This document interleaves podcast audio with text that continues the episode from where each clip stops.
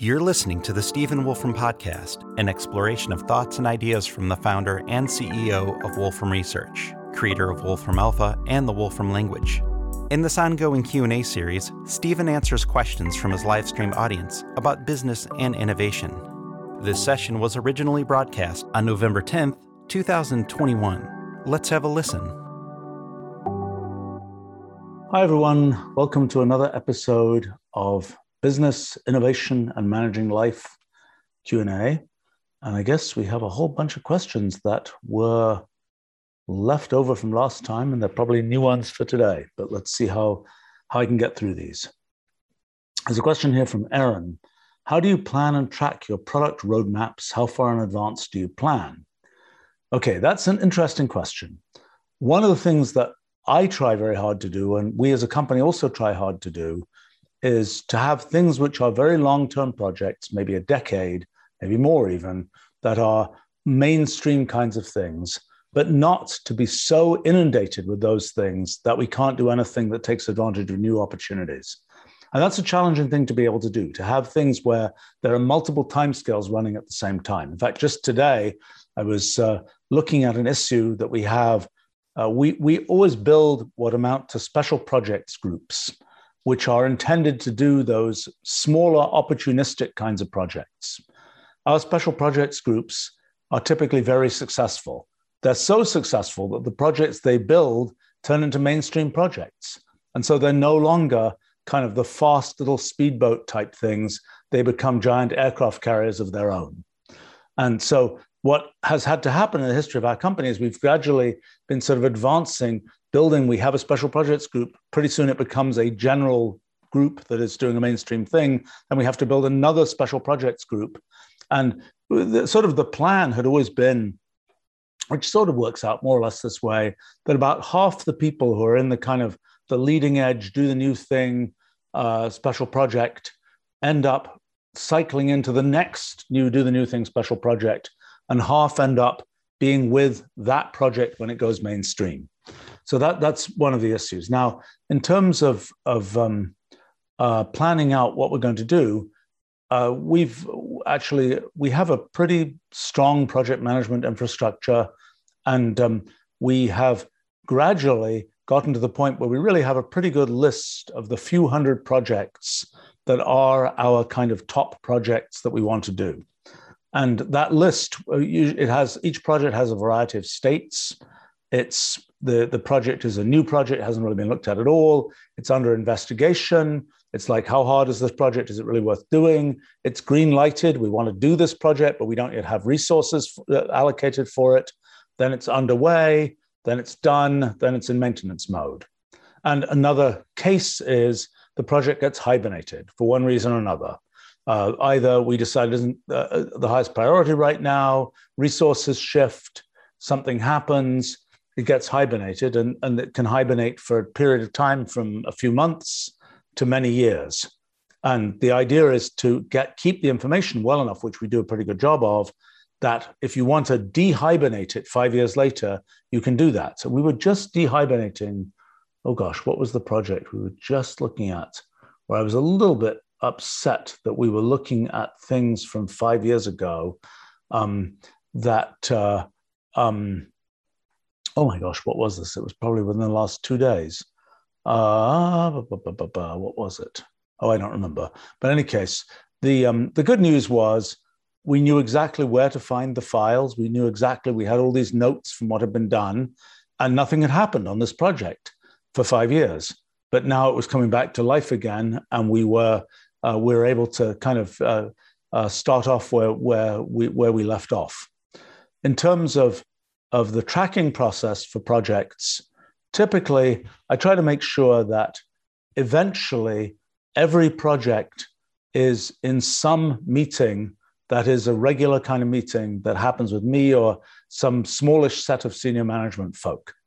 Um, and uh, that there's no project that just sort of ha- is, is floating off somewhere and never is attached to something that shows up in some review meeting. And projects, when they're very active and when there are a lot of things to figure out about them, will be in review meetings that happen every week, every two weeks, sometimes every month, and where those are the places where we're we're kind of um, sort of actively trying to figure things out. And, and some of those meetings, uh, people will have seen them being live streamed. Um, we uh, where we're kind of making decisions about what to do with particular projects and designing things and working out how we build what we're going to build. Now, I, I will have said, by the way, in, in, our sort of global project list, one view of the global project list is as these are the projects we want to do. Another view of the global project list is strategic objectives that we have as a company. And there is an effort to kind of crosswalk the two different teams that build that are responsible for sort of initiating the these are the bundles of strategic objectives we have versus these are the specific projects we're doing. And there's a, an effort to kind of crosswalk between those two things to say this project which strategic objectives does it relate to? This strategic objective what projects does it need? But those are two separate tracks that are being cross connected another thing in addition to projects we also have processes where there are things like oh there's this i don't know website a whole system on some website and it's like you know twice a year somebody's got to look at it and see does it need modernization? What are we doing with it? Is it running just fine? Et cetera et cetera et cetera. Um, so that's a, a, different list and that's something where the, the things that were on the project list uh, some of them will transition to the process list. Some of them are pure processes. Like we just found a process that was broken just today having to do with um, moving websites to HTTPS and then not dealing with redirects correctly. And it was something which its visibility, you know, sometimes with these processes, what's important is to know kind of, uh, you know, what initiates looking at that thing again. And this was, oh, some browser got upgraded. And so it changed its treatment of redirects with HTTP to HTTPS and so on. And so something broke. But we didn't have a lot of visibility about that. And there wasn't an obvious sort of timer that says, when this happens, do that type thing. Because we have plenty of things which are sort of on a timer when there's a new version of some product or when there's a new release that we have internally or something like this, um, then, then take this action. And, and that's a useful thing to have. Let's see. Okay, another more questions. Another one from Aaron here. Do you decide to go to bed based on, on the time, or once you finish a piece of work, do you like to leave the pieces of work open to sleep on? Okay, so you know, I am a creature of of, of tremendously great habit. Uh, you know, I always like to think that I do things purely spontaneously, but when I've looked at data and I have all the data, I have a, you know, I, I go to sleep at a very tightly, you know, constrained time. And even this, you know, daylight savings time shift I can see that has the effect of of doing something. So you know, particularly in the last couple of years, because I haven't been traveling and I've been just uh, systematically doing my thing, so to speak. Uh, I'm even more habitual probably than I've ever otherwise been. But you know, I find I fall asleep. I, I, I start feeling sleepy at a certain time. It's about um, uh, well, maybe 2 a.m. or so. Um, but um, uh, and that's kind of the timeout because I stopped being able to do such productive work at that time. I hate leaving things unfinished. I, I, really, if I'm writing something, for example, I make a big effort to finish the section I'm writing because I find that if I'm if I come back and do that again, uh, so so my work tends to be have different characters. So so one thing is I am writing something on my own. That's a kind of a solo project, and uh, I like to do sort of finish the section type thing. Another type of thing I'm doing is much more micro. It's dealing with uh, email, all the issues that come in there that I deal with and I write responses and so on. That's much more granular. And I can kind of say, oh, I'll do one more piece of email. That's going to take me another five or 10 minutes or, or one minute or something. And then I'm done. I'm going to go to sleep. But when I'm actually writing something, which is a big piece that might take me a couple of hours to write some section, um, then I make a big effort to finish that, even if I'm feeling uh, kind of tired. Um, but I also well know that if I get really tired, then the things that are really kind of difficult to, you know, where I need a lot of state to be able to figure it out, I'm, I'm not going to be able to do a good job. And, and the frustrating thing when I when I write things, for example, some of the more complicated things I write uh, like I was just working on something about this thing that I call the Ruliad, which is kind of this infinite limit of infinite collections of possible entangled computations. And it's a pretty hard thing to understand. It might be the most, the most abstract thing that we can even imagine, actually. Um, in some sense, that's probably true. Uh, and so for me, you know, working on things about that, I kind of have to get myself kind of in in the right mood and in the right zone and with all the sort of state information to be able to make progress on that, or I just can't figure out the next step. And so I like to, with a project like that, I like to really push, push, push to finish it, even if I get a little bit tired at the end. Um, but I don't like to, uh, you know, I, I, I become non-functional within probably 45 minutes of when I when I would otherwise uh, uh, sort of feel tired and so on. So that's, I mean, some people like to. Uh, so I I pretty often do something else, which is that I'll be I'll, I'll have a lot of momentum once I've once I've finished some section of what I'm writing. I'm like all jazzed up. I'm you know I'm things are really rolling. You know, words are coming out, ideas are coming out, things are getting figured out, and so on. Um, and I find that uh, sometimes with that momentum, I'll go and I'll write the beginning of the next section. I, I kind of think that's useful because I get to sort of think about it some more.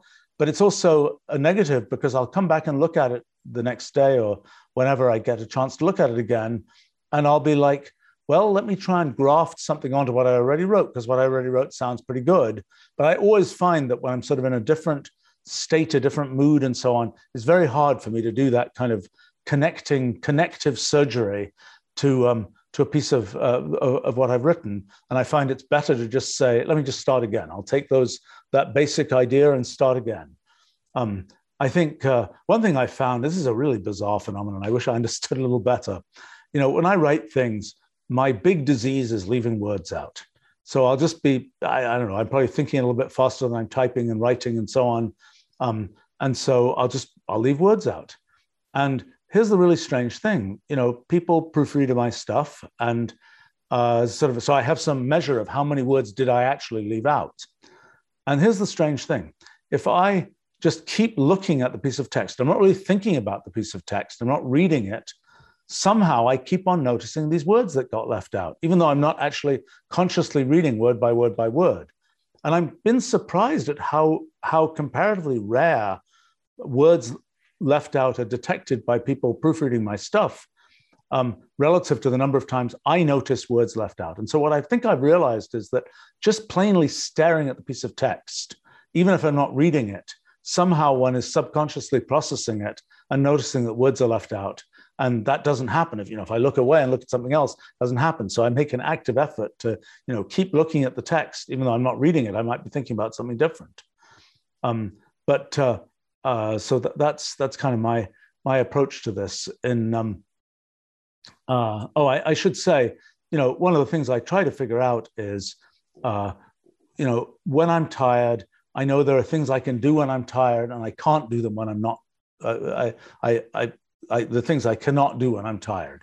So, for example, some kinds of writing I can do okay when I'm tired, but anything that's really conceptually complicated, I, I, I can't do that very well writing code for some reason I can do when I'm pretty tired. That doesn't really seem to seem to be so dependent on that. I think it's something where there's a, a tighter feedback loop. Particularly, I'm always writing code in Wolfram language, so so that's uh, uh, you know it's symbolic language where every fragment of code still runs. So it, it has a sort of different rhythm of debugging than oh you write this big lump of code, you compile it, you see what goes wrong type thing. That's not what I'm doing.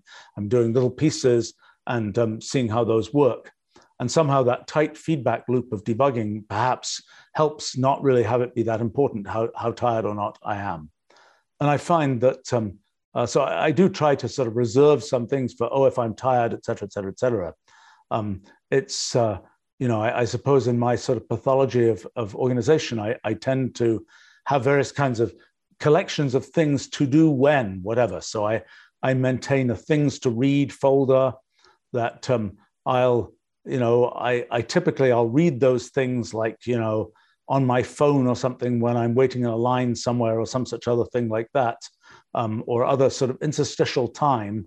Um, that's my collection of things to read, uh, you know, that are ready and that you know accumulate over some period of time, and and they don't they you know when I, I, and, and i gradually read them i also have a things to watch folder which i have to say is quite new and i i don't really watch that many videos and things but i gradually put things in there i think i've been i've been um, i uh, uh, I, I have I suppose it's my you know, when I get sick, if I get a cold, if I get a virus, whatever, uh, then then it's kind of and I'm I'm kind of laid up. It's like I reserve things to do when I'm sick, and I kind of figure that that's a sort of compensation. If I'm sick, I'll I'll be upset about that, but at least I'll have these things that I've saved up to do. Actually, touch wood, I haven't been sick for two years now, so so um uh, it's uh, we'll we'll see how that progresses. I I did a study actually which is not yet complete of I have like much data on on these kinds of things because I have data on everything. I think in the last 25 years, I know of 17 times when I've gotten sick. And I think there are a few others when I was traveling and things which I haven't been able to detect. And so I've been curious, what are the correlates with when I got sick? Is it when I'm around a lot of people? Is it when I'm traveling, etc.? Um, I don't yet know the final results for that. So coming soon, I hope. Um, but uh, uh, that's you know I, I, tend to reserve these things to do for times when uh, you know when for whatever reason I'm I'm you know I'm I'm just things to read things things to to watch whatever. Um, I also tend to maintain a list of, for example, uh, things to see when I'm in place X or people to see when I'm in place X. And sometimes those will accumulate for 20 years because it's like, oh, I always wanted to go that to that museum if I happen to be in country X. But you know, I haven't been to that country maybe ever or whatever else, but it's something I want to do. And I kind of keep this list of, of what to do if I am, uh, you know, in such and such a place. And I've had the list for, for many, many years. And gradually things get checked off as I finally find myself in, in place X or Y.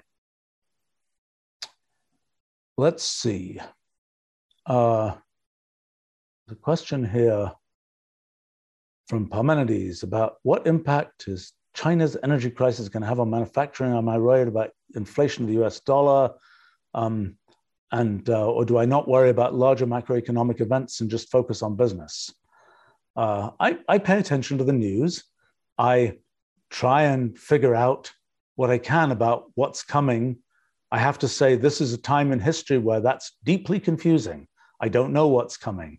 Um, and I talked to lots of other people who um, uh, sort of people who, like me, like to pay attention to these things and generally have lots of opinions and thoughts about what's coming. And I, I have to say, this is a time of great confusion about what's coming. And I think you know we see that in i mean i'm i'm, I'm happy to say our, our company has been doing well last little while um, i can't say i know completely why i mean i think generally when the economy is down people, I think, tend to think more, and so they tend to use our products more. Maybe um, the economy isn't really down, or at least doesn't seem to be down. Um, I think you know we see people who are uh, sort of the, the the types of people who are enthusiastic about the kind of mission our company has. We see lots of those, uh, you know, uh, applying for jobs and so on. We have, um, but we have other places where we're seeing nobody applying for jobs. Um, and I, you know, it's a big mystery to me. Where where is everybody, so to speak? Um, I think that um, uh, you know that's an example of something in terms of the whole question about inflation. Obviously, uh, you know, I don't know. You know, there's theories about a little bit of inflation is a good thing. I don't know. It's um, uh, you know, when things aren't, uh, uh, you know, one thing about doing business is that having an environment where things are fundamentally predictable is if if uh, for a business like ours is a good thing. There are businesses where no doubt one thrives on unpredictability and you know let's be a hedge fund and let's make this bet here or there. And if we can figure it out faster than the other guys we come out ahead. But in our kind of business where we're working on long-term kinds of development projects and so on you know stability and predictability is good. That's why for example in countries around the world where it's not clear you know what the rules are when can you put up a website what do you have to do to be able to put up a website? What do you have to do to do this and that and the other? When, when those things, when the rules of, of, of operation aren't clear, it's very hard to do business there. And you know, one has to decide one wants to spend an awful lot of effort to do uh, if one to, to really do business. It's really important to do business there. Otherwise, it's not worth the effort because I want to concentrate and I want our company to concentrate on the things that I think we're we're good at that mostly has to do with developing products and and so on rather than worrying about you know how do we how do we comply with this or that thing in this place where we don't even know what we're complying with and so on and i think in um, uh, in terms of of I mean, in in my particular way of of doing business, uh, we're not you know we're edgy. I think I hope in the innovation that we do and the products that we build, but we're not really edgy in anything else we do. I mean, we don't do ornate financial transactions. We don't do ornate things with, uh, you know, uh, it's it's very very unornate as far as the things that aren't our main business.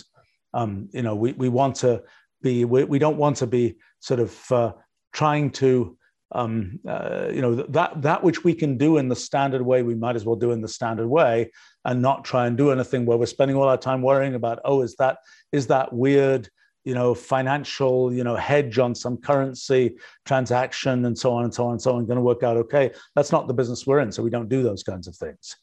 Um, and uh, so when it comes to something like well so so these questions about you know is there going to be inflation? I mean to me a lot of what sort of happened in this, you know, let's just inject lots more uh, money into the US economy and things like this.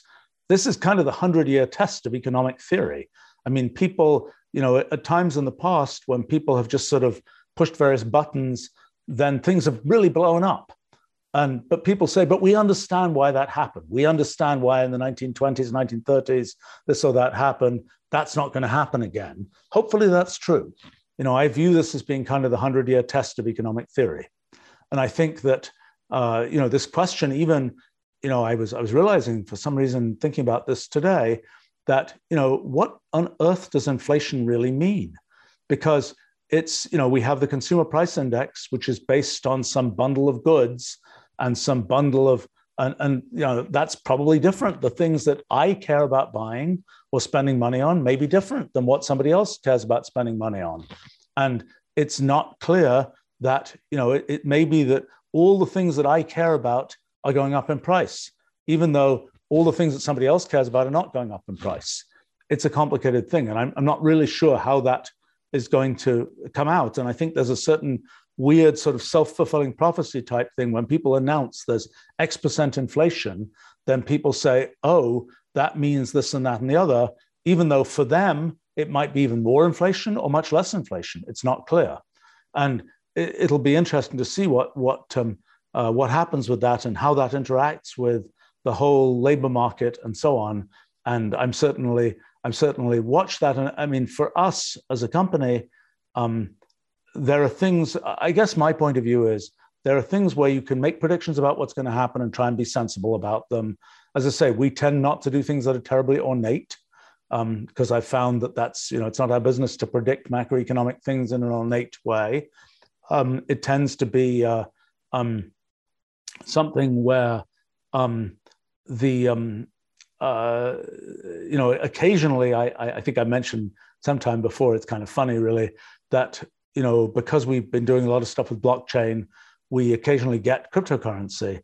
And uh, in our company, the question is, who is the cryptocurrency trader? And you know, our company doesn't have. It's not. We're not a kind of company that has people who do trading, at least not except as a hobby, so to speak. And um, so we sort of realized at some point it was like, who's going to do this? And I realized I don't know whether there's anybody to do this and you know and, and, people were getting very worried what if i lose x amount of money by doing making the wrong trade and it's like okay well i guess i have to do it and so i, I found it somewhat interesting you know i have a display of a bunch of crypto prices and so on and i have to say so far i've i just noticed crypto bunch, all the cryptocurrencies went down a few hours ago. I don't know why. Um, maybe it's some some announcement. Usually usually see the cryptocurrencies go down or up and then the, then you see a news alert come through about two hours later or something, which kind of tells you something about the way that the current economy and market is, is set up. But um, uh, I'm, I'm happy to say that I've so far I, am rather proud of how how well I've managed to you know time various kinds of trades that I've made and so on. We'll see. I, the next one will probably be a total disaster, so I shouldn't have said that. It's kind of jinxed it. Um, but uh, uh, in any case, the um, this whole question about uh, what's going to happen with um, yeah I, I, think there's a time of great uncertainty and uh, as a company uh, you know i would say that we have mostly been just doing what we've been doing before um, although i have been pretty conservative about for example spending money um, because I really just don't know what's going to happen. And uh, I, I don't want to be in a situation, I, thankfully, in the last uh, 35 years of our company's existence, you know, thankfully, we've never been in one of these situations where it's like, oh my gosh, you know, there's no more money, we've got to lay people off and things like that. That's that's never happened to us. And you know, I I, I value the fact that that hasn't happened and can uh, you know plan to continue to make sure that doesn't happen. And that requires that one be somewhat conservative in in even if one says, oh look, everything's going great, you know, business is going great. Let's hire more people. Let's spend more money. Well, that's not what I'm doing because I don't really know what the. I think this is a time of considerable uncertainty, and I can't explain why business is going as great as it's going right now. Let's see. V asks, how is the ERP replacement project that was mentioned a year or so ago going? It's going pretty well. Um, ERP, enterprise resource planning, I think it's a, it's a buzz term invented by people who make transactions software and so on. Um, it's a big project because it, it sort of touches many operations of our company. I was actually just noticing that some weekly reports that come through must now be being generated because they look much more beautiful than they did before. They're being generated by the new system now, which is a good sign. Um, but uh, the um, uh, yeah, it's going well, and and actually a bunch of it is well, it's uh, some of it is in production right now. More of it is going into production uh, by the end of the calendar year and uh, uh, in the course of next year, it will it will all go into production.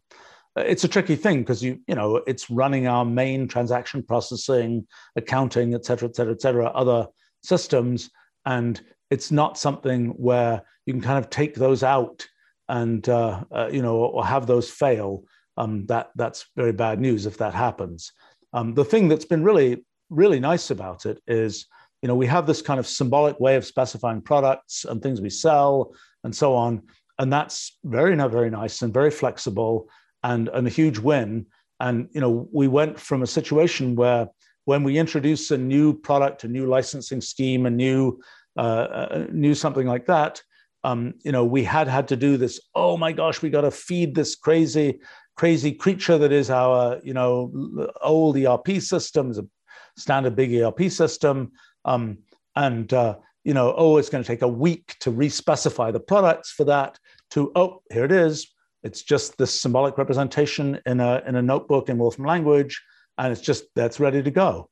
And also, we have this kind of pricing engine that lets us price more complicated things and lets us be more flexible in the way that we license things. And that's that's a huge win. So it's going well, but it's a big project. And uh, uh, once it's, I mean, you know, at some point, so anybody who's a, a budding entrepreneur who wants a, a, a, challenging project, we are, we're definitely looking, we, we will spin off the CRP system as, as a product that, uh, that other people can get.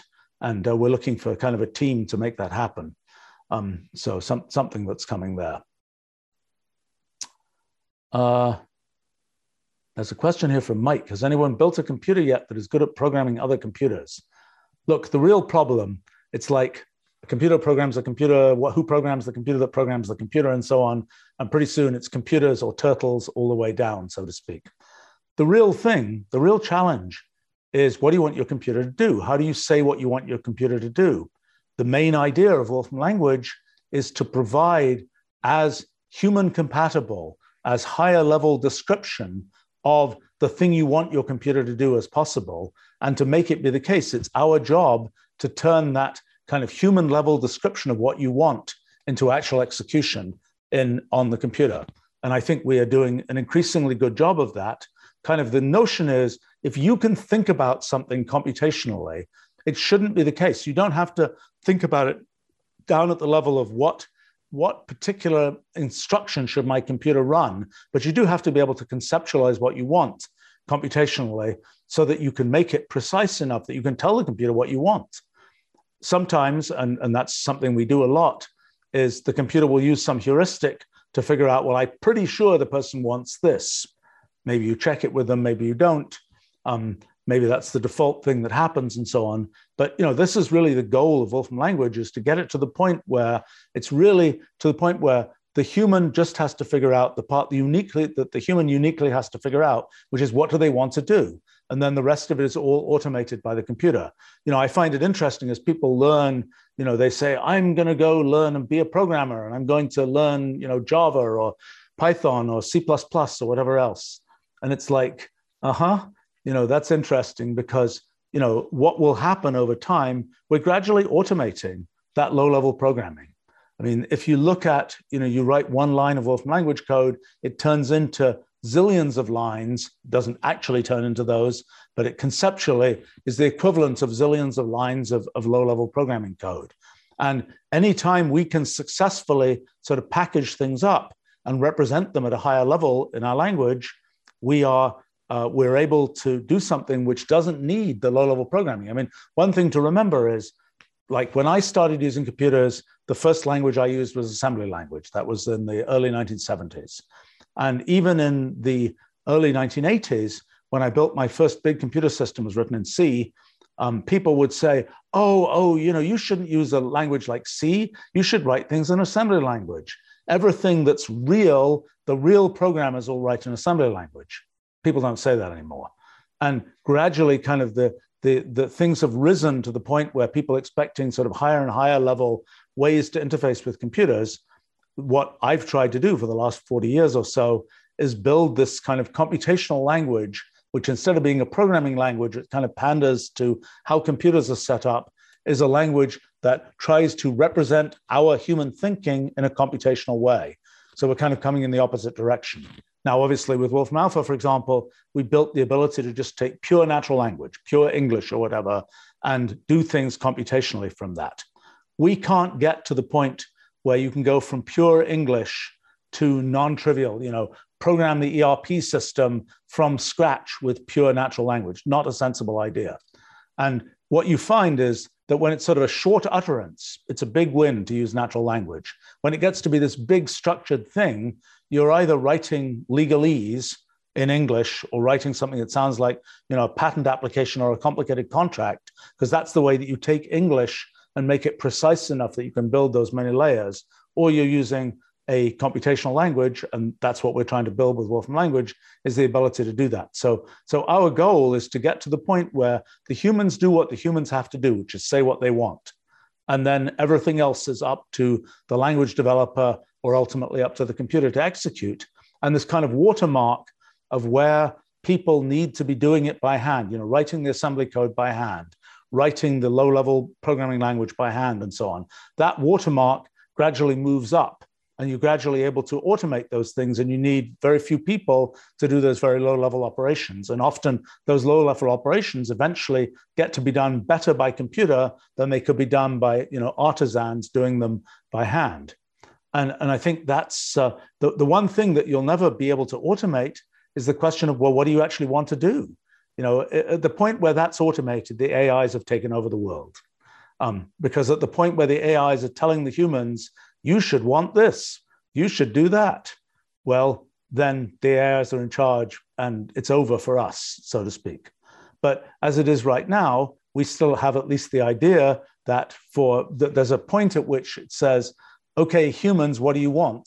Okay, once the humans have defined that, then you can get the AIs to try and implement that and so on. Of course, there are lots of complicated issues when different humans want different things, but there's sort of a shared resource that's being run by AIs that's supposed to, to sort of service the, the needs of different humans. That's a, that's a challenging situation that throws one rapidly into, you know, what kind of political philosophy is the AI trying to do and so on. Question from D0 here. Do I agree that an, a life unexamined is not worth living? Oh, I don't know. I think that um, uh, you know I like doing intellectual things. I like thinking about things. Um, so for me, that's a lot of uh, a very uh, uh, it's a fulfilling way to lead life.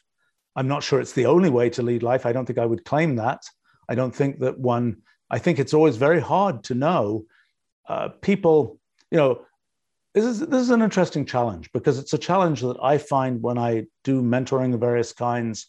Is there's there's something where you see somebody and they're doing certain things and you can tell that they could do fancier things. They could do more things. They could do things that would have more of an effect on the world. They could do things that have generate um, more achievement. You can do things where you think they will feel more fulfillment when they do those things. But you know, uh, how hard do you how hard do you push, and is it always the case? For example, you know, I think that there's a certain tendency if you are, I don't know, a tech entrepreneur, for example, you go to random country X or random place X, and people are mostly doing something completely different from being tech entrepreneurs. And you say, you know, you should be a tech entrepreneur. It's really cool. And people are like, really? You know, we like hanging out outside and tending our goats or whatever we're doing, and we don't care about that stuff. And, you know, I don't think it's really the right thing anymore. Uh, you know, it becomes a, a very much of a thing that is kind of like the you know the activity of being a missionary or something you have a belief system you think it's a good thing for other people you are presenting it to other people but you know i don't think one can say that being a tech entrepreneur is any more uh, sort of uh, profoundly um, you know uh, wonderful than lots of other kinds of things i mean people have different kinds of things they want to do i think the challenge is always uh, the challenge that i see is always you know, when people know what there is out there and have really internalized what those things are, and they say, nah, I don't want that, fine. But it's like, I didn't know there was a thing like that out there. Wow, that's really cool. That's really what I want to do.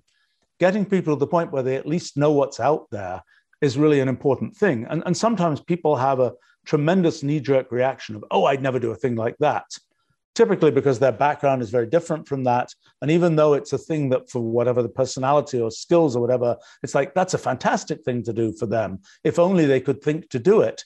But their background is is is pointed in a different direction, and they just sort of have the internal view that that's just not the kind of thing they they should think about doing, or that that's not, or that's not a thing people will approve of them doing, or or whatever else. And you know i think that's one of the challenges is that something where if you can present to people what the possibilities are and often it's a big kind of puzzle because you know there are things the world offers there are things the world is newly offering. Often there are things where there's a new opportunity in the world. You know nobody was a professional video gamer before or nobody was a uh, I don't know a, a um, a, a, you know a, a, blockchain you know distributed finance whatever person who is doing I'm, I'm sure there are at any given time in history there are new opportunities that open up new kinds of things that people can do. And sometimes those are wonderful things to get into. And sometimes it's like if you go say to somebody what are all the possible careers i could do? Uh, they're not going to mention the things where there are only 20 people in the world doing that yet.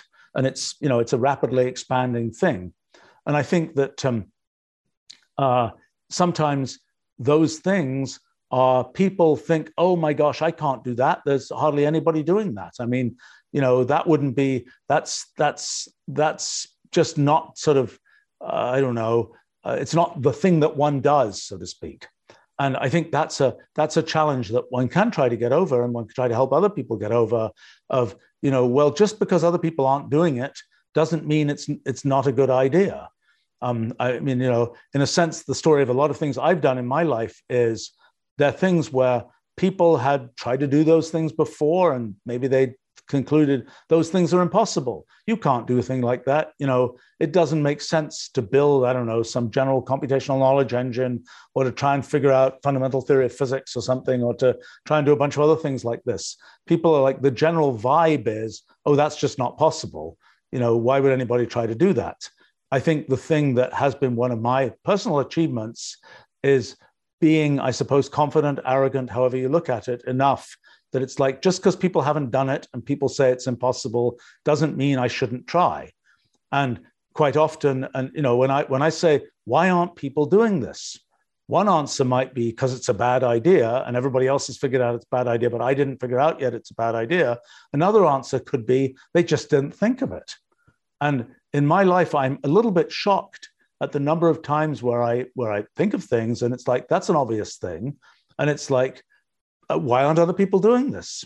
I've kind of stopped asking that question very much. I mean, I kind of make a little bit of an ask of that question just in case I'm missing something. Like, that's really a dumb idea. And everybody else figured out it was a dumb idea, but I didn't notice why it was dumb.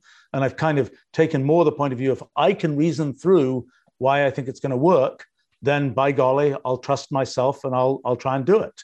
And you know i think that's been a, a, a, quite successful thing for me. I'm you know it has the advantage that i have lots of years of experience now and quite a lot of judgment about what's going to work and what's not. And i think that that has i've been gradually getting more wild in terms of the types of projects that i try to do. Um, and uh, i think you know if i go back 40 years or something I don't know. I, I, did okay picking projects then, even ones that seemed impossible at that time. But I think some of the ones today, I wouldn't have had the judgment to know whether they were a good idea or not at that time. Let's see. Question from Hunter What would I like to see younger, newer programmers focusing on? Do I think the computer science community is focusing too much on video games, dating apps, etc.? You know, at any given time, there's always sort of some methodology opens up, some new idea opens up, you know, blockchain opens up, or, uh, you know, augmented reality opens up. And it opens up because something changes in the world, because some new piece of hardware becomes available, because some new software capability becomes available, because some uh, societal feature changes, something like that. There's some new thing that comes on the horizon. And it is always interesting to be part of the new thing and it's always if you you know you have to not pick the new thing too early. Like if you were picking i don't know space travel back in the 1960s there's a long time to wait before it becomes something broadly doable. Or if you pick virtual reality back in the in the late 1980s when it was first on the scene a long time to wait. Um, and uh, you know, I think there's a certain thing where things have a certain time when they can really come into into their own. Uh, you know, one of the things that's a story of my life kind of kind of thing is that a lot of stuff I've invented with computational language and, and so on, I know that, and, and also with some areas of science, uh, you know, it's kind of a funny feeling because I know it's absolutely inexorable that in some number of decades, these things will be like central things. And I've seen that happen with a bunch of things that I've invented in past decades. But it's kind of a strange feeling because it's like I'm doing these things now, and some people are saying, oh, nobody cares about that, et cetera, et cetera, et cetera. Nobody really understands it. But it's like, I know in some number of decades, this is going to be the thing that everybody cares about. But it's kind of like it's a strange thing because one's sort of ahead of that of that curve. And it's if you're too far ahead of the curve, then it's it's kind of hard to make a living doing it, for example, because there's there's kind of not enough sort of ambient interest and energy in the world around that.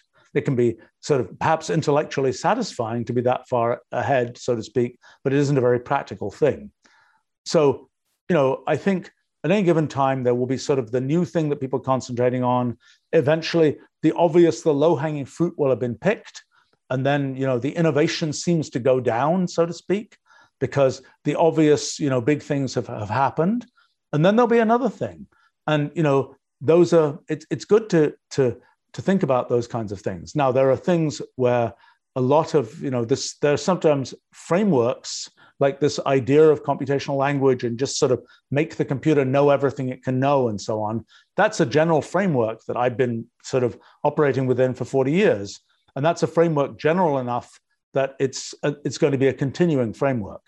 I don't think i mean some of these other things uh, you're mentioning like video games dating apps and so on, I, I think, well, video games are interesting. Not that I play them at all. I'm afraid I'm pretty ignorant about them, although I know many people in that in that industry.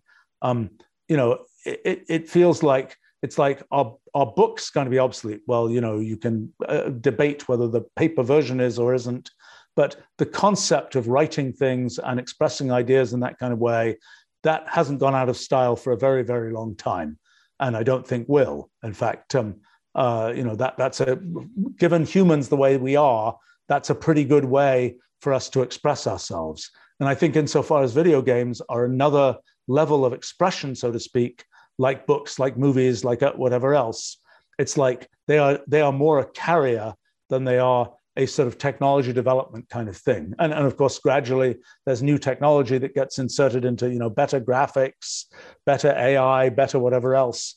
And those are things which are more kind of the platform level. Um, but that's a that's a different story.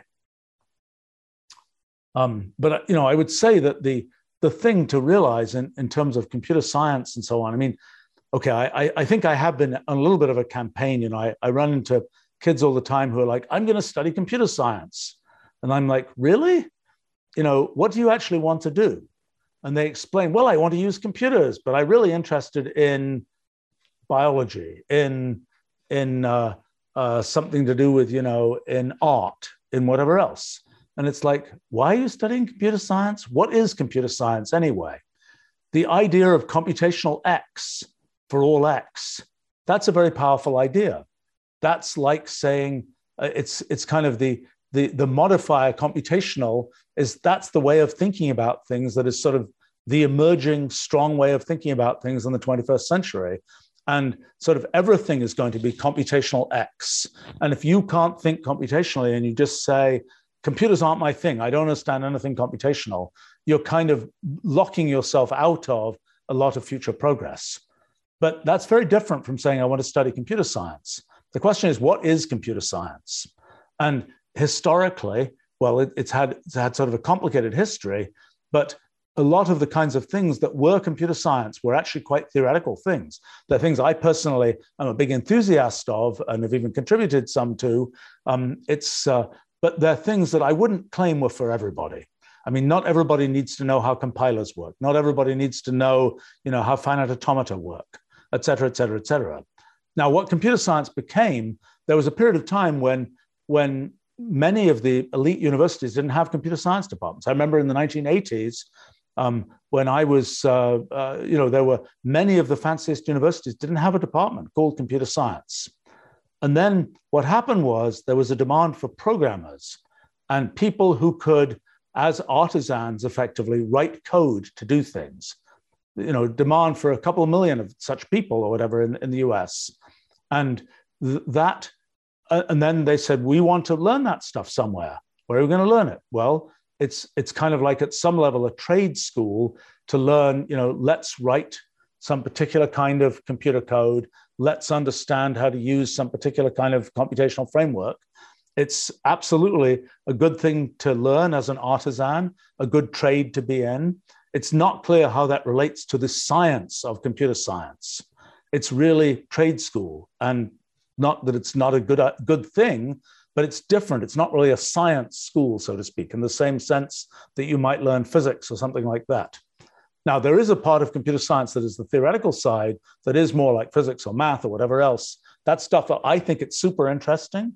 I think, um, but it's something where often when people say, I'm studying computer science, what it actually means is I'm learning to program.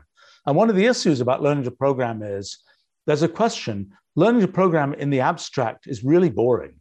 You really have to, to program, to learn to program in an interesting way, you have to program something.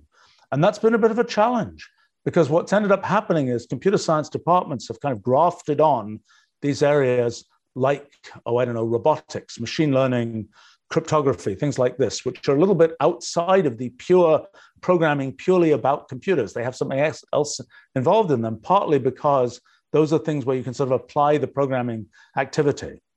Uh, you know, I think it's worth realizing that another thing about, well, okay, what is worth learning? What's worth learning is how to think computationally. And that's not about how to write, you know, for loops and classes and whatever else. That's low level computer programming. And that's a different thing. Programming a computer is different from thinking computationally. If you can, you know, a lot of things I do, for example, uh, you know, I'll conceptualize something computationally. Okay, I, I also can write code pretty well. So I'll often actually implement it because I have this language, this computational language that we built for doing exactly that, from going from something that has been conceptualized computationally to something that can be implemented computationally. But actually, the activity of conceptualizing it computationally and implementing it doesn't even quite have to be done by the same person. It's but the important thing is to understand how can, to conceptualize things computationally. I don't know. Example. Uh, it's not a particularly good example, but it's one I've used a few times. Is uh, you know have the following problem you're going to make a map um, somewhere on the earth. You're told a lat long location on the earth, and you want to know what is the right zoom level to show that map to show something useful to people. Okay, it's in the middle of the Pacific Ocean, showing a zoom level of, of you know where you're showing a one mile region is probably not useful. It's just a big blob of blue. If you're in the middle of Manhattan, a one mile uh, radius might actually be too much. So the question is, what's the criterion? How do you figure out what the right radius to use actually is? Is that a problem in computer science? Not really. It's a problem that's a mixture of sort of general thinking in the world, more like philosophy, I suppose, than and together with knowing things about the world. And then it's like, how do you think about that computationally? Do you do it based on the, the kind of number of features in that region that you can compute with some kind of uh, uh, information measure on the on the map content? Do you do it based on the number of people who live there? You know, all these different things. And you can imagine different ways to do that. But that kind of thing of thinking that through sort of in computational form, that's what is, is kind of uh, sort of the computational thinking thing. And that's what I think is, is a really valuable thing to learn how to do, how to take something that you're generally thinking about and how to think about that computationally. It's the job of, of us basically to make a computational language which can as easily as possible go from the pure thinking to that implementation.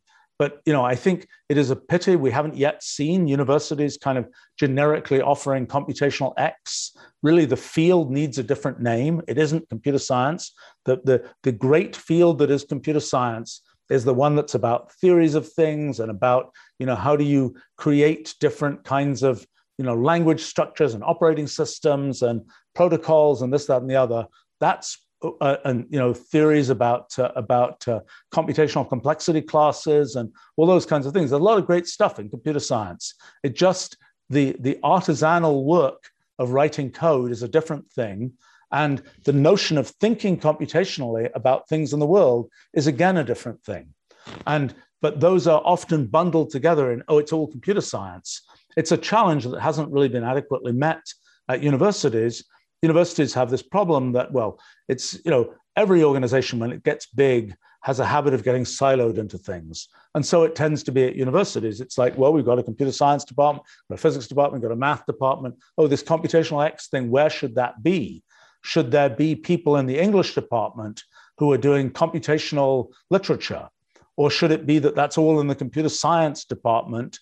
Doesn't really fit. But there's sort of outreach from there to the, to the um, uh, to the English department. I think the ultimate answer will be that computation is a methodology that is very broad, much broader than mathematics, for example, um, that will find its way into all these different fields.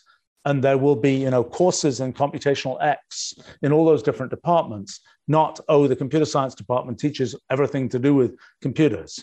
That's that's sort of not the right thing. But how you get there and how that works with the sort of uh, you know with the with the personnel at universities and the way they're organized and uh, and so on. That's a that's a challenging issue.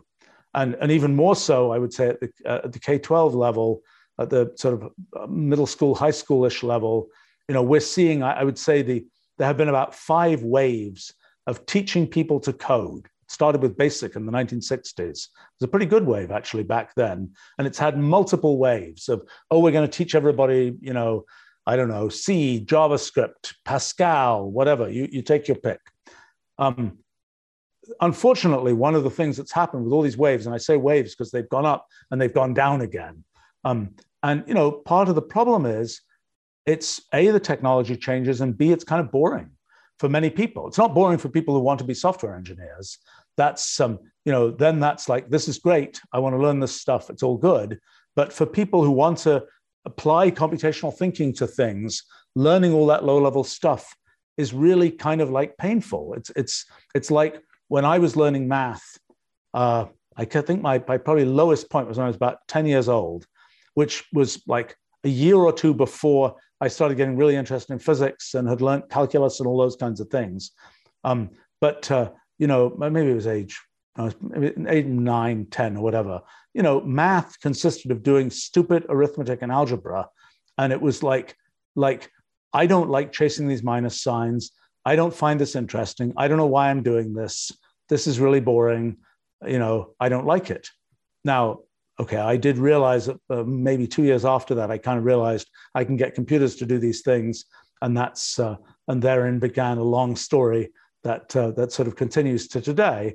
But you know, the thing that the takeaway from that kind of math was this is boring, whereas I like math very much. I do a lot of stuff with math. I've spent a lot of my life doing things with math.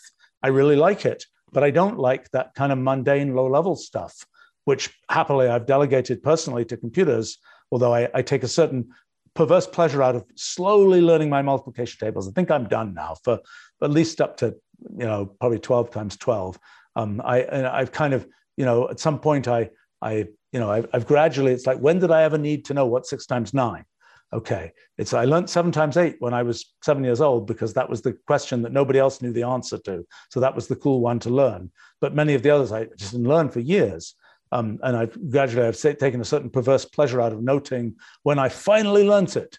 I have a decent memory, so so you know I do remember it once I've learnt it. But um, uh, you know I've usually had some particular reason to learn that one. Anyway, the, the, the, beside the point. But I think that the main issue is that with teaching computer science, coding, whatever else, the thing one doesn't want is you teach a bunch of kids stuff that they find boring, and then they say, "I don't like this. I don't like computers.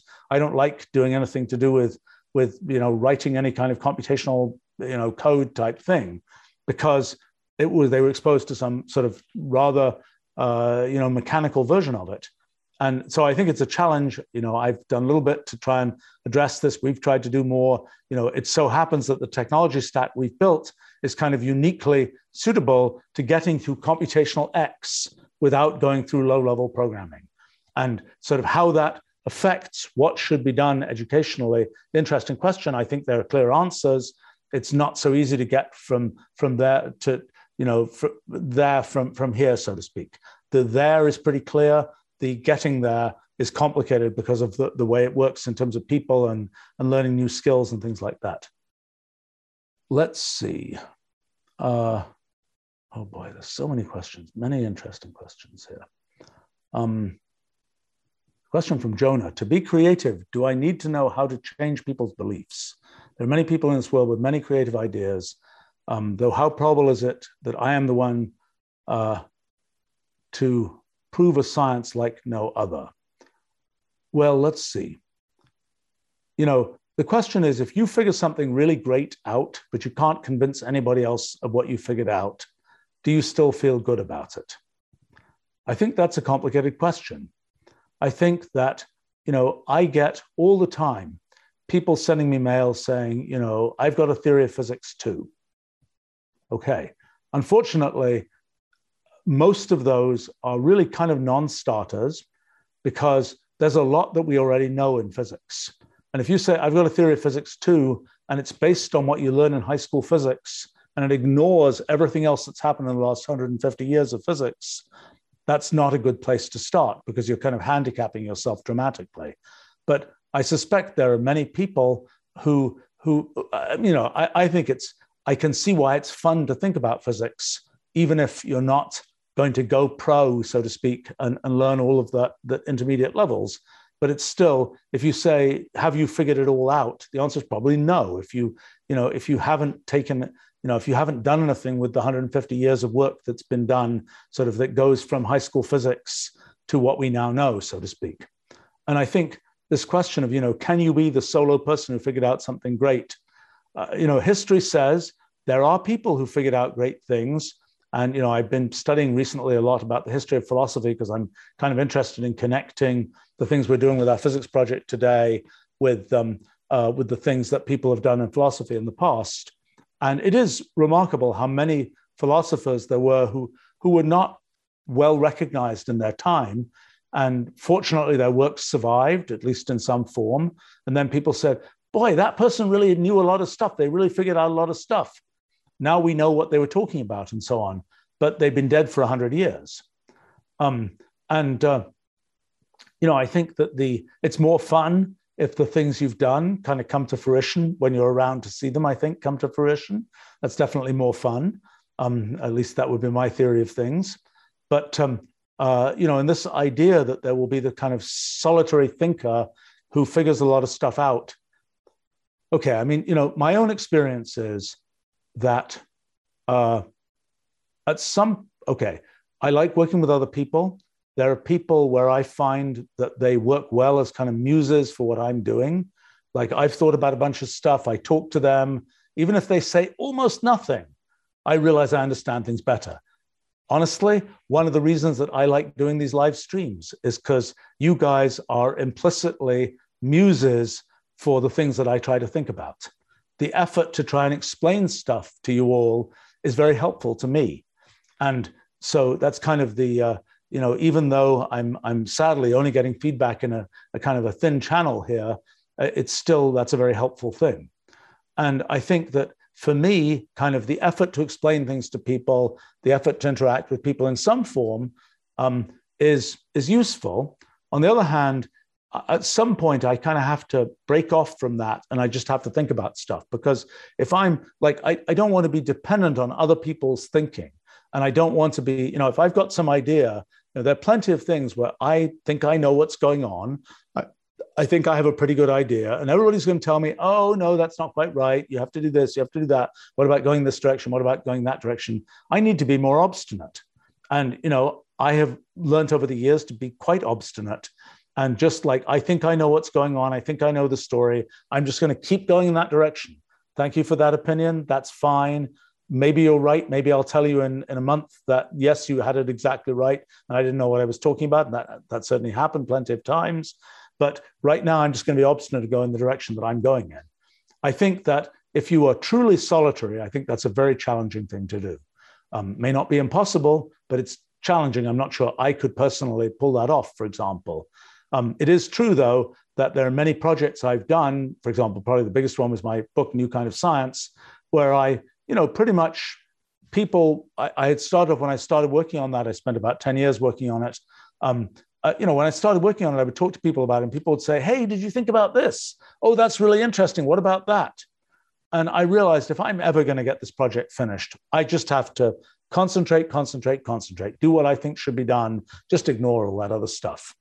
And that turned out to be the right strategy. Um, even though it might be sort of socially less fun, so to speak, that was that was the right strategy for that. But I, I kind of think that if you're in a situation where, uh, I mean, it's you have to be very sure of yourself if you're going to say i'm i'm going to do this thing i'm going to do it for many many years and i'm sure it's right even though everybody else says it isn't um, you know that there probably comes a point where you say look at the other things i've done i, I kind of know i know what i'm talking about well enough that i believe myself um, but whether you should do that from the get-go without having being able to say well look i did these other smaller things and they worked out well i'm not sure that's a great strategy Oh boy, so many interesting questions here. From Jorman, do I think the current democracies are the apex of history or are better systems to organize societies yet to come? I think I've talked about this a little bit uh, at other times. You know, I think the one thing to realize is some aspects of the organization of society are driven by technology, and we do have new technologies. And the actual role of between social media and AI and computational language, the actual role of those things in the organization of society is yet to be figured out. I mean, computational language, well, you know, literacy, for example, that led to the uh, sort of more serious democracy kinds of, uh, you know, probably led to the, the possibility of widespread democracy. Um, computational language, it probably, plus AI, probably leads to another level of something it, you know, AI means that you can have more microscopic decisions. You can have kind of uh, more things that get done according to definite kind of global rules, but happen more microscopically. You can have things, you know, computational language means people get to express their preferences in a more nuanced way rather than just checking a box somewhere. Um, and you know how that relates to uh, uh, how uh, you know, and, and, also sort of AI uh, in the in the way that it's operating in you know social media and so on. It's like it's picking content, and there are ways that that's controlled, et cetera, et cetera, et cetera.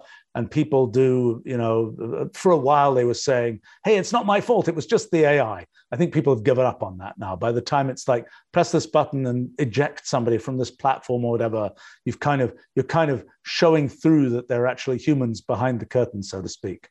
But um, uh, you know, for for I think that um, uh, in um, uh, you know this question of whether technology leads to the possibility of of new sort of societal structures, uh, that I think the answer is probably yes. Um, you know, have we? There are things where over the course of time, history, you know, there's a, there's a long history of people saying, "Hey, we figured it out now. Let's just do this." And then people do that for a century, half a century, whatever else. They say, whoops, there was this horrible bug. That was a really bad idea. And you know, you can see that in a lot of the uh, the tides of history that have happened in the 20th century and so on, of people like, this is a great idea. Let's, you know, we've got a theory of how society works. Let's just operate that way. I think probably one of the more uh, extreme examples, though, is in, I think it's Chile, this project, the Project Cyber CyberSyn, which was a project where they kind of had a you know Star Trek like control room that was just going to control everything in the economy and control the country. And turns out that the science just doesn't work that way. You know, one of the things people don't realize is that people say, oh, we've got science. Now we can predict everything. We can just run a country by moving levers around. We can make people do this or that thing just by moving levers around. Turns out that what we now know from science, my own efforts particularly, I suppose, um, that um, uh, we're, you know, it's not this idea that just because you know the underlying rules by which something operates, now you can predict everything. That's just not true. Um, that was the, uh, you know, what, what happened in the, the sort of the big flow of science, I suppose, is, you know, there was throughout most of history, people just said, if it doesn't make common sense to me, I don't believe it. And then, particularly, along came Copernicus, you know, close to 500 years ago now, um, saying, gosh, golly, you know, the Earth actually isn't the center of the universe and isn't standing still, even though it seems to us like it's standing still. Look, you can sort of scientifically realize that something different is true. And that kind of moment led to this giant trickle down to the point where people say, it is not for me to understand. Science just says this or that. And science knows what it's talking about and it's objective and so on. And therefore, I should follow science. And then another corollary science can do everything, science can predict everything. Well, it turns out we now know that science can't predict everything. That is rather easy to set up a, a, a, scientific system where you say, here are the rules for the system. Now I want you to tell me what's the system going to do. And you say, I can't tell. The only way I can tell what the system is going to do is by running the system and seeing what it does.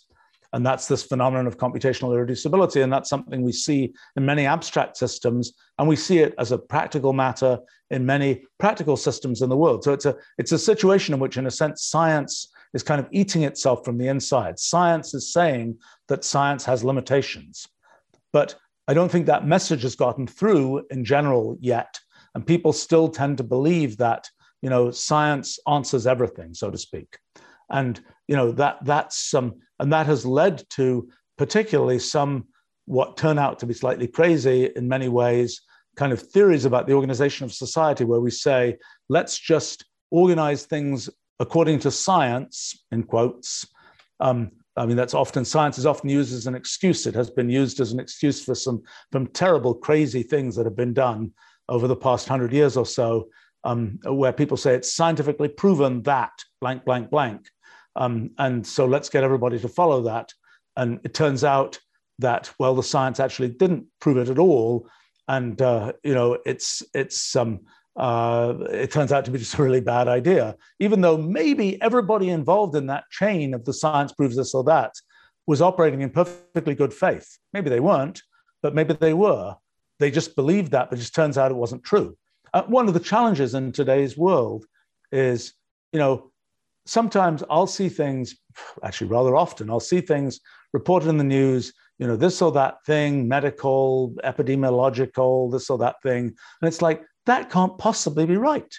That can't possibly be. The evidence could not possibly tell you that the type of data you have could not possibly answer this question as definitively as the answer is being reported. But yet, you know, one sees kind of decisions be made and the public go in a direction where it's like, well, you know, the science was presented in this or that way, and the science proved this or that. So let's all go and run off in that direction. And, and I think that's a, I mean, honestly, in this pandemic, I think it's been a terribly damaging thing that, that there are many aspects of what's happened where we just don't know the science well enough to be able to say. Now, it's a complicated decision, and it's a decision, you know, if one is does leadership kinds of things, is a decision one has to address a lot. What do you do in the event of uncertainty? If you're leading people and there is uncertainty. What do you do? How much of that uncertainty do you communicate? And how much do you just say, we should go in this direction? That's the best direction I think to go in. And you know, you don't even discuss, oh, it's kind of uncertain and this might be going on and that might be going on and so on. I personally think that decisions that have been made about how much of the science and the uncertainty in the science to explain haven't been done correctly. I think that the that people have believed that the public, so to speak, is is really much dumber than it actually is. Um, I think that people, you know, I think that the challenge sometimes is when you're talking about science. You know, how does this kind of uh, you know immunological thing work? You know, you kind of assume, oh, people aren't going to understand. We just have to tell them this or that. I think that really what should be done is make more effort to explain it. You know, I think that it, it's like you can make a bad user interface for a computer. You can make a bad computer language. You can write a bad piece of English where people won't understand it. And where you can just say, well, the answer is you should just do this because I can't explain to you what's going on. But the fact is, if you put the effort into explaining it, if you put focus on that, then I think if you do your job well in explaining, then you have a good chance to have people actually understand and when people actually understand, it's much more likely that they'll make the right decisions, do the right things, et cetera, et cetera, et cetera. And I, I think that it's been a shame that more effort hasn't been put into science communication in uh, and explaining both what's known and what isn't known, and trying to trying to sort of say. And again, people worry that if you tell people we just don't know, then people will just freak out. I don't know. I don't think that's the case, but I'm not sure. I think if you explain what's known, I think people are much happier knowing what's actually known and what's not known than just being fed something where at the moment where they're fed it, they say, oh, that's great. And then later on they realize, hmm, we were we were completely misled. We're really we're really upset at this point.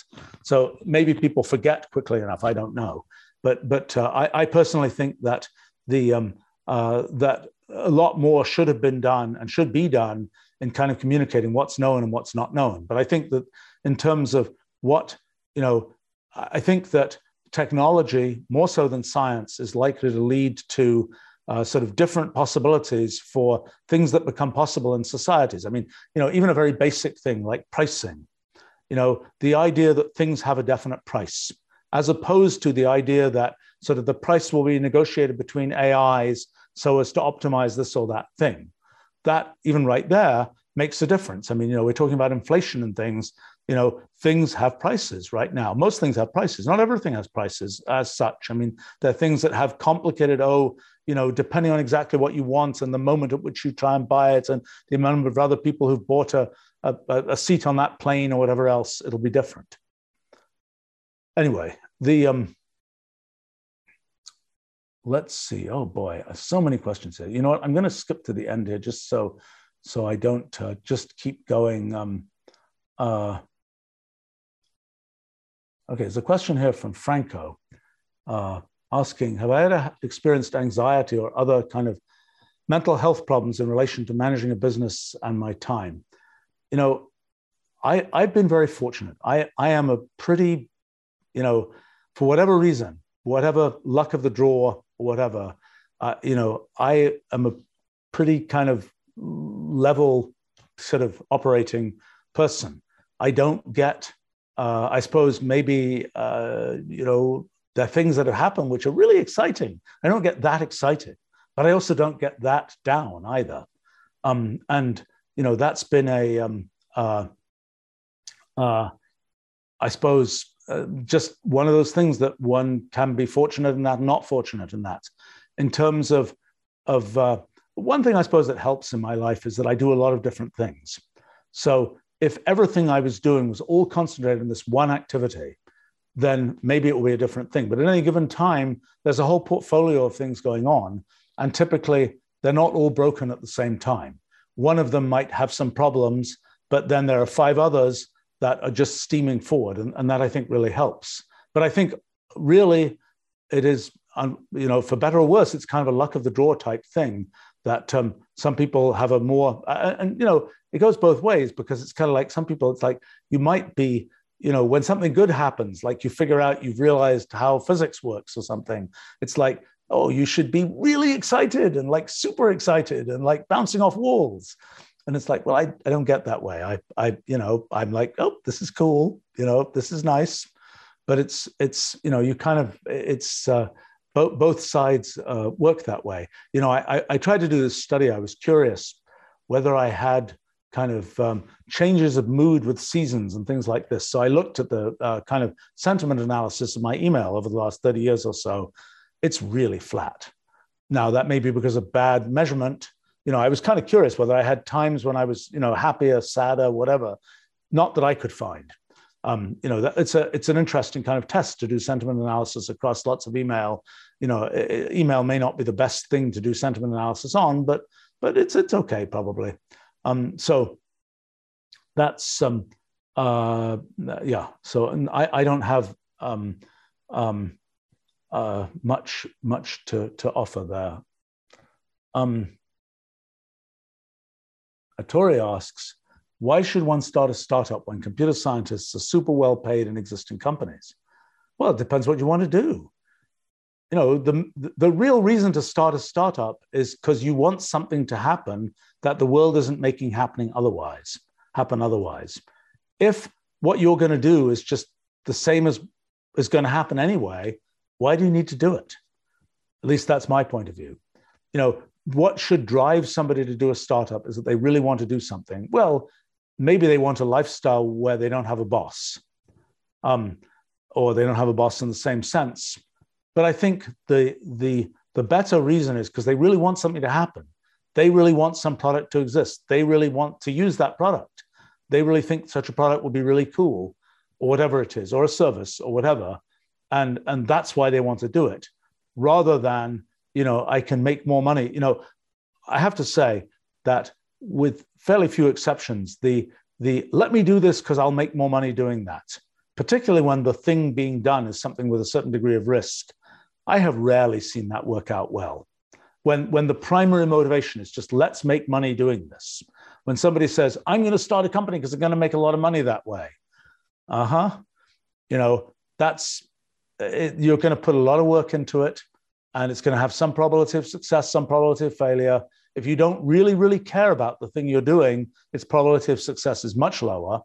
And, you know, you're making a lot of trade offs when you put all that effort into that particular thing. So I think, you know, when it's a purely financial calculation, if you don't, you know, if you're fine writing code in a, you know, you're doing something, you don't necessarily care about the outcome, you're just getting a paycheck, writing code, and you are happy doing that, great. Just do it. Don't put yourself through the pain of trying to do a startup where you're, you know, having to work 100 hour weeks and you're doing this and you're, you know, you can't, don't have any time for anything else. And it's all very complicated and you have all sorts of issues that come up and, and so on and so on and so on. Why put yourself through that if you're happy with something that where somebody else is providing the environment? I mean, in a sense, for example, for myself, I knew that I was not happy with any environment that anybody else was sort of going to provide for me. So I had to sort of build my own environment. And that's not true for everybody. I mean, I like to think that the environment we've built in our company is good for the people who work at our company. Uh, looks like, seems like it, it, it uh, generally does very well in, the, in those regards. Um, but, uh, you know, that's something where if somebody else is going to build that environment for you and they're just going to like deliver it, here's the environment, be in here uh, and do what you want to do, great, take it. But if that doesn't exist, or there's something that you want to have happen in the world that just isn't happening, well, then you have to go stick your neck out and do a startup or whatever else. Um, you know, I, I would say that one of the traps, by the way, is that people, you know, they go through school, they get a job, the job starts paying them more. Pretty soon they're trapped. They can never change jobs, they can never change what they're doing. And then they wake up again a few decades later and they say, oh my gosh, I spent all this time doing something I really wasn't that interested in, but I had to because I had, you know, the mortgage and the this and the that, and I needed to make that amount of money. Yeah, that's a problem. I mean, that's a reason to not get into something where you're just doing it by default because you can and because you earn money doing it. If you're satisfied doing that, great. And, and I think something that's happened increasingly is people take their hobbies more and more seriously. You know, when I was a kid in England, um, I don't know, the British eccentric is a, is, a, is a very common thing. There are a lot of people in England, there were a lot of people, I don't know if it's still true, who were like, I'm very serious about my hobby of doing something very weird and obscure, of, you know, um, building model airplanes in bottles or something. Um, but, you know, the, the people who would be very, very serious about these hobbies. And, and that was the main thing they were really getting out of life, was the thing that they were doing for their hobby, which they weren't getting paid to do it. They weren't, you know, they were going into an office, they were working, they were making a paycheck, then they were going home and they were doing their hobby. And I think that there have been times when there's been a decrease in hobbying. I, I, I have the feeling in the US that hobbying was a little less uh, a thing uh, in past years. I think that through the internet, particularly, uh, hobbying has kind of you know been on the on the rise of people who say, well, usually I do this, but I also have this thing where I'm doing a blog and I'm doing a, a this and a that and the other. Um, and uh, you know, I think that's potentially a very healthy way to live life, so to speak. Is that uh, but but people, but one of the things that I see is people who say, well, I got into being a profession X person early in life, and that's what I do. And you say, but weren't you really interested in this? Oh yeah, but I don't really do that. I, I and so I, why don't you do that for a hobby? Oh well, I can't really be bothered. Okay, well that's fine. That's a self-answering question, so to speak. If you're really excited about it, you're going to take, you know, if you can spend that time for two hours every evening or something to do that hobby, then you'll do it. And if you don't, probably, probably, I mean, it depends. You know, if you're if you have to work every hour to just you know make ends meet, that's a different thing. But if you're watching television for three hours a day, then you could be doing your hobby for three hours a day. Um, and uh, uh, you know, I think, and, and this question about whether you have the drive to do that, well, that's kind of a self-answering question, I suppose, at that level. Well, just a couple more, and then I should. Um, uh, um, a comment about um, from memes about my friend Dick Feynman, uh, well-known physicist who died in 1987, um, 87, 88, around then, 87, I think. Um, the uh, asking, I think, in response to something I was saying before, is that why uh, Feynman liked explaining uh, neutrons to plant workers and so on. Yeah, he he enjoyed that. Look, I in a sense I got this idea from him. Of uh, I think I was probably doing it anyway, but but um, uh, you know he liked explaining things to people, and um, he always um, uh, he always enjoyed that. And um, I don't think I uh, you know I don't think I ever really had the conversation with him. I, I mean I remember talking to him a bunch about sort of the process of explaining things. But I don't think that he really explained to me that he explained things to people so he understood them better himself. I'm not sure that really came up so much. Um, I think he was more, you know, I'm going to inform other people rather than it's so much for myself. Although that must have been, I think he enjoyed he enjoyed communicating ideas to other people. He really enjoyed uh, sort of uh, seeing people kind of light up and understanding ideas. I also enjoy that. Um, it's that's why this would be more fun in person, so so to speak, um, than just looking at the the camera lens, so to speak. Um, let's see. All right, I just maybe two more, and then I should should uh, um, I should get going. But Bennett here is asking, saying they just graduated college in business management, but fell in love with mathematics and computer science in their senior year. Is it foolish to go back and get another undergraduate degree? Um, look, it's one thing to learn the material. that There's several different things. You're passionate about the material. You really want to learn the material. Um, that may or may not come with the desire or need to get the college degree. If you think that's a field you want to do for a living, then having the college degree is probably a useful thing. If it's something where you would find it hard to just be learning those things on your own, then again, go and you know go and do the college thing because that's a, an environment where you're kind of helped through the process of learning new things like that. Um, I think that um, uh, you know when it comes to sort of the career planning kind of thing, um, I I would say that you know look if if things continue the way they are right now, then uh, you know it is a it is kind of a uh, you know you know when somebody when if there's a, a job on offer that involves doing math and computer science and you learnt it by watching a bunch of MOOCs and there's no credential that says you know it, and you come in and you interview for that job, you know, you're going to have a good chance in, in the current labor market, so to speak, um, better than perhaps in the past. Uh, you know, I think I think you kind of have to factor why are you doing, you know, you want to learn the stuff. Great. Learning it is independent from getting the credential or being in an environment where other people are learning it too and where you're kind of babysat in the learning process. Um, I think the um, I mean, you know, I, I, don't know in the in the gaming of kind of um, uh, of of college and so on. I would have thought if you just got a college degree, the thing to do is see whether you can hop into a master's degree program. Um, and uh, and if you maybe have to do a few extra courses to kind of prep for the master's degree program, that's probably a good way to do it. Um, uh, you know, if, if you're if you're ending up doing the whole college degree again, uh, it, it seems like a um, that's it seems like I don't think colleges are well set up for I just got this four year college degree. Now I want to add on another college degree.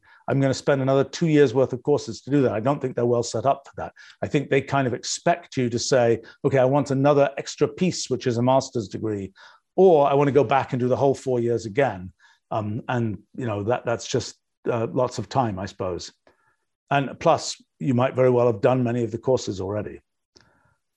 Okay, I need to go because I've got another meeting I have to go to.